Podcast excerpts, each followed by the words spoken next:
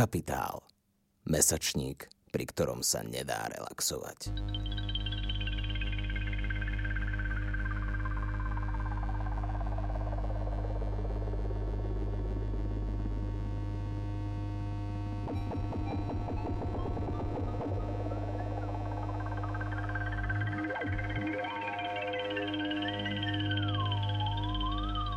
Počúvate Capitalx, podcast angažovaného mesačníka Kapitál. Vo zvukovej verzii vám prinášame článok z májového čísla s názvom O tradičných rodinách, za ktoré nikto nebojuje. Autorka článku sa vo svojom autoetnografickom výskume zameriava na problematiku osobnej asistencie z pohľadu užívateľky tejto služby. Esej je o vzťahu štátu a rodiny k autonómii zdravotne znevýhodnených ľudí. Daniela Komanická sa dlhodobo venuje aktivizmu za práva ťažko telesne znevýhodnených ľudí a ďalších diskriminovaných minorít. Načítala Michála Malíková. Od roku 1998 zdobí štokholmskú kráľovninu ulicu, najznámejšiu pešiu zónu centra severskej metropoly, 800 metrov dlhý úsek citátov z nehrdzavejúcej ocele vsadených do asfaltu.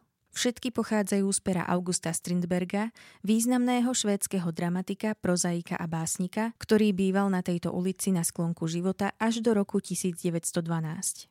Aj keď Strindbergové problematické vzťahy so ženami možno v kontexte dnešnej doby vnímať ako mizogínne, faktom zostáva, že dokázal neobyčajne hlboko preniknúť do pokritectva spoločnosti v otázkach dielby rolí podľa pohlaví a sexuálnej morálky. Kritikov vtedajšej štokholmskej spoločnosti vo svojich dielach nešetril. Nobelová cena, ktorú by si bol vzhľadom na svoje umelecké kvality zaslúžil, mu údajne nebola udelená práve pre jeho nekompromisnú kritiku švédskej spoločnosti a jej predstavenstva. Kým Strindbergov kritický náhľad na sociálne vzťahy a rodinu nebol vo Švédsku príjmaný pred 100 rokmi, u nás nie je takýto pohľad vítaný dodnes. Zatiaľ čo Strindbergov citát o tradičnej rodine ako hniezde všetkých sociálnych zlozvykov, nerestí a utrpenia je vtlačený do dlažby hlavnej pešej ulice v samom srdci Štokholmu, v slovenskej politike prevláda akurát tak snaha pretlačiť do ústavy nemennosť tradičného rodinného modelu a spoločensky presadiť jeho nekritickú adoráciu. Na obranu pred sociálne rozvinutým svetom sa v našej politike vynakladá zjavne viac úsilia a energie, než na implementáciu jeho výdobytkov. Tvrdenie, že ohrozenie tradičnej rodiny je ohrozením spoločnosti, však nekoreluje so štatistickými prognózami, podľa ktorých ku koncu tohto storočia klesne počet obyvateľov a obyvateľiek Slovenska približne o 3 milióny. Zatiaľ čo Švédsko, Norsko, Dánsko, Francúzsko, Belgicko, Luxembursko, Island i ďalšie liberálne a pokrokové krajiny môžu očakávať zväčšenie populácie. Je preto na čase zamyslieť sa, čo rodinu v skutočnosti ohrozuje. Rodiny, ktoré nepatria na piedestál. Zvolenie novej vlády na Slovensku pred vyše rokom prinieslo mnoho negatívnych zásahov do oblasti rodovej i sociálnej, ktoré sú neoddeliteľnou súčasťou podmienok pre rovnosť ľudí a života rodín. Spomeňme aspoň pár z nich, ako napríklad odvolávanie odborníčok dlhodobo pracujúcich v prospech rodovej rovnosti z vedúcich postov a ich nahrádzanie osobami nekompetentnými na prácu v rodovej oblasti, plošné odvolávanie osôb z vedenia úradov práce, sociálnych vecí a rodiny a menovanie nových bez skúseností a kvalifikácie na danú pozíciu netransparentným spôsobom, zamedzovanie používania termínov obsahujúcich slovo rod, stiažovanie prístupu žien k reprodukčným právam, snahy presadiť presadiť odnímanie detí LGBTI rodičom či ohrozenie inštitútu osobnej asistencie a následné odmietnutie zvýšiť v súlade s valorizáciou jej hodinovú sadzbu. Stavanie rodiny na piedestál pritom nespočetne krát poslúžilo ako zámienka na presadzovanie rozhodnutí, ktoré nemôžu viesť k pokroku v otázke ochrany práv všetkých ľudí. Pri tejto prorodinnej politike však nejde o adoráciu všetkých rodín bez rozdielu. Naopak, cieľom väčšiny zásahov je isté rodiny a skupiny obyvateľstva znevýhodniť, zneviditeľniť, odsunúť do ústrania či priamo diskriminovať.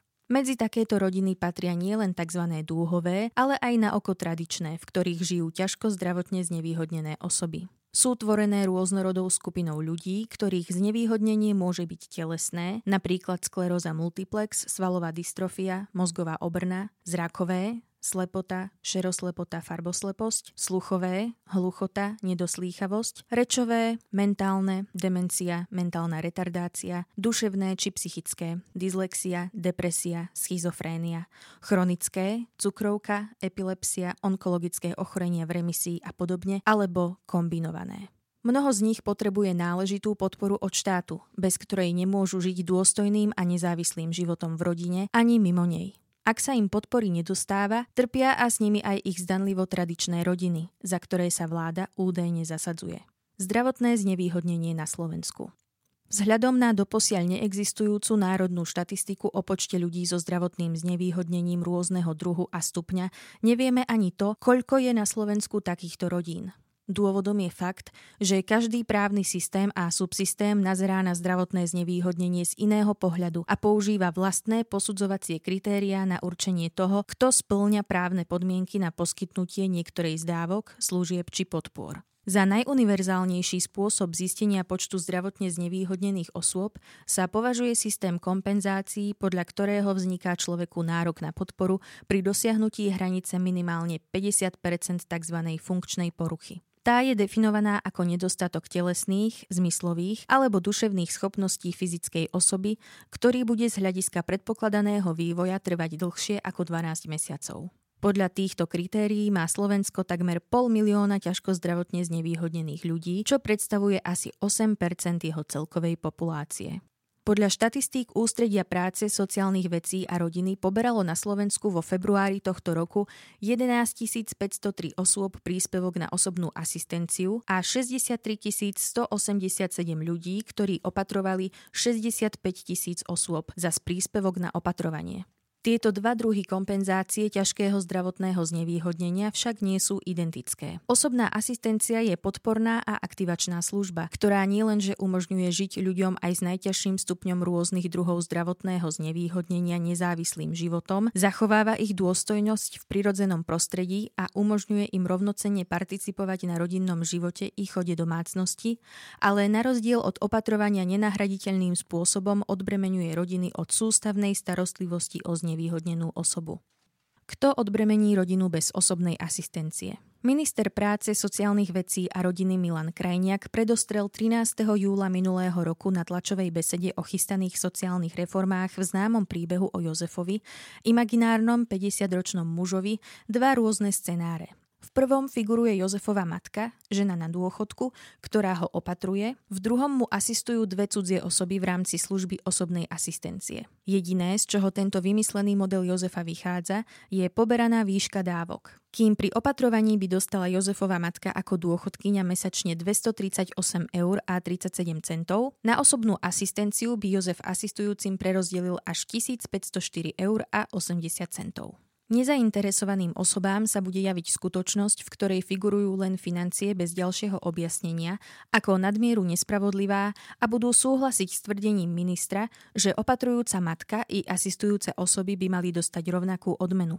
Pri manipulatívnom podaní im totiž nikto nepovedal dôležité detaily. Napríklad, že od asistencie sa viac než od opatrovania očakávajú zložité úkony v teréne a neprispôsobenom prostredí bez pomôcok, ako je napríklad zdvihák, ani že Jozef si ju na rozdiel od opatrovania musí sám zháňať, asistentov a asistentky zaúčať, riadiť, motivovať i odmeňovať, pričom za túto prácu nedostáva nič. Asistenčnú čiastku musí prerozdeliť medzi viaceré asistujúce osoby, keďže jeden človek nemôže pracovať 12 hodín 30 dní v mesiaci a čiastka im pridelená nezostáva zostáva v Jozefovej rodine. Asistent alebo asistentka z nej navyše platia daň. Na rozdiel od Jozefovej matky nemajú príjem v podobe dôchodku ani istoty či benefity vyplývajúce zo zamestnania, ako je dovolenka, nemocenské dávky, OČR, podpora v nezamestnanosti, materský príspevok či stravné lístky, pretože osobná asistencia sa nepovažuje za pracovný pomer. O tom, ako veľmi si štát cení túto službu odbremenujúcu rodiny, svedčí i nízka sadzba za hodinu asistencie, ktorá sa v minulom roku nezvýšila a v tomto sa zvýšiť neplánuje. Nikoho neprekvapí, ak za takýchto podmienok nejde o žiadnu lukratívnu prácu, o ktorú by bol enormný záujem. Naopak, nájsť dôveryhodné a spoľahlivé osoby na jej výkon je nesmierne ťažké a život v odkázanosti na ňu je pri ich veľkej fluktuácii spôsobenej slabým sociálnym zabezpečením a nízkou odmenou doslova životom v neistote a bojom o každodenné prežitie. Z hľadiska rodiny je tiež alarmujúce, že podľa ministrovho podania je úplne správne, ak 50-ročného muža opatruje aspoň 12 hodín denne matka na dôchodku, ktorej vek sa pohybuje na hranici minimálne 70 rokov. Namiesto toho, aby upozornil na neetickosť danej situácie a takejto rodine odporúčal službu osobnej asistencie, ktorá ženu vo vysokom veku odbremení od dennodennej namáhavej fyzickej práce okolo dospelého syna, predkladá tento model ako samozrejmý a hodný nasledovania. Opatrovanie vyzdvihuje na úkor osobnej asistencie, ktorú okrem toho devalvuje tým, že asistentom a asistentkám navrhuje pod rúškom spravodlivosti znížiť výšku príspevku. V jeho vízii do budúcna absentuje fakt, že je len otázkou času, kedy sa pre Jozefa a ľudí v podobnej situácii stane asistencia jedinou alternatívou potupného zatvorenia do ústavu, lebo opatrovať doma ich už nebude mať kto. Ako možno vidieť, zdravotne znevýhodneným sa v žiadnej z uvedených kompenzácií nedostáva od štátu dostatočne finančnej pomoci. Takýto prístup im nielenže neumožňuje rovnocenný podiel na živote v pôvodnej rodine, ale nedáva im ani šancu osamostatniť sa a vytvoriť si rodinu vlastnú, či už jednočlennú alebo viacčlennú. A to napriek tomu, že ide o akt žiadúci pre všetky strany. Vidieť svoje dieťa napredovať, realizovať sny a dozrievať psychicky i názorovo túži každý rodič, no pod jeho neustálými ochrannými krídlami sa to dá len ťažko. Navyše nad rodičom neosamostatneného zdravotne znevýhodneného dospelého dieťaťa vysí neustále damoklov meč v podobe otázky, čo s ním bude, keď tu ja nebudem. Vyhnúť sa tomu dá jedine tým, že dospelé dieťa sa osamostatní ešte počas života svojich rodičov. Kto vyletí z hniezda bez možnosti skloniť hlávku? Ako to však dosiahnuť, keď ťažko zdravotne znevýhodnených ľudí trápi nielen nedostatok osobnej asistencie, ale aj možností bezbariérového bývania? Komerčné bezbariérové byty sa nestavajú a bezbariérový nájomný byt je skôr snom než realitou. Z nízkeho príjmu či invalidného dôchodku si ho navyše ťažko niekto zaplatí. Ľudmila Lendvajová, niekdejšia riaditeľka Centra samostatného života, ktoré do roku 2016 poskytovalo poradenstvo ťažko zdravotne znevýhodneným ľuďom, býva v jednom z mála skutočne bezbariérových bytov v Bratislave. Na otázku, ako byť získala, odpovedá. Za minulého režimu sa muselo stavať aj určité percento bezbariérových bytov. Od roku 1994 to už ale neplatí. Ja bývam v bezbariérovom byte dokončenom práve v roku 1994. Je to štvorposchodový bezbariérový dom pre 5 rodín i s človekom na vozíku. Jedná sa o väčšie byty, ktoré sú naozaj ako majú byť, podľa vtedajších noriem až vynikajúce. Niečo, čo sa dnes už nestavia. Tieto byty stavali mesta a my sme si ich nakoniec odkúpili, ako sa to robilo i v Košiciach a inde. Potom však už byty stavali len súkromné firmy. Sem tam ešte postavili aj bezbariérový byt, no teraz je to už asi úplne na nule. Touto vecou sa nikto seriózne nezaoberá.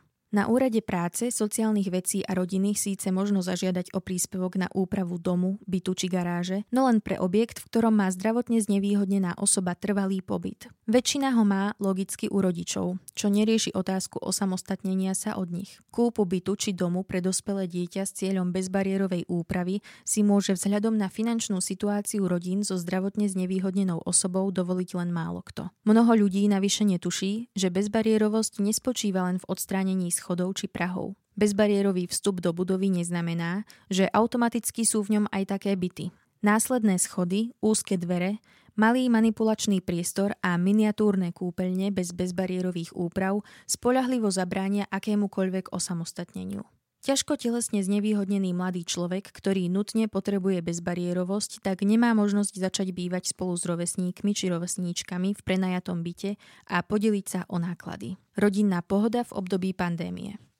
Z uvedeného je zrejmá jasná selekcia tých, u ktorých nie je žiadúce, aby zakladali nové rodiny.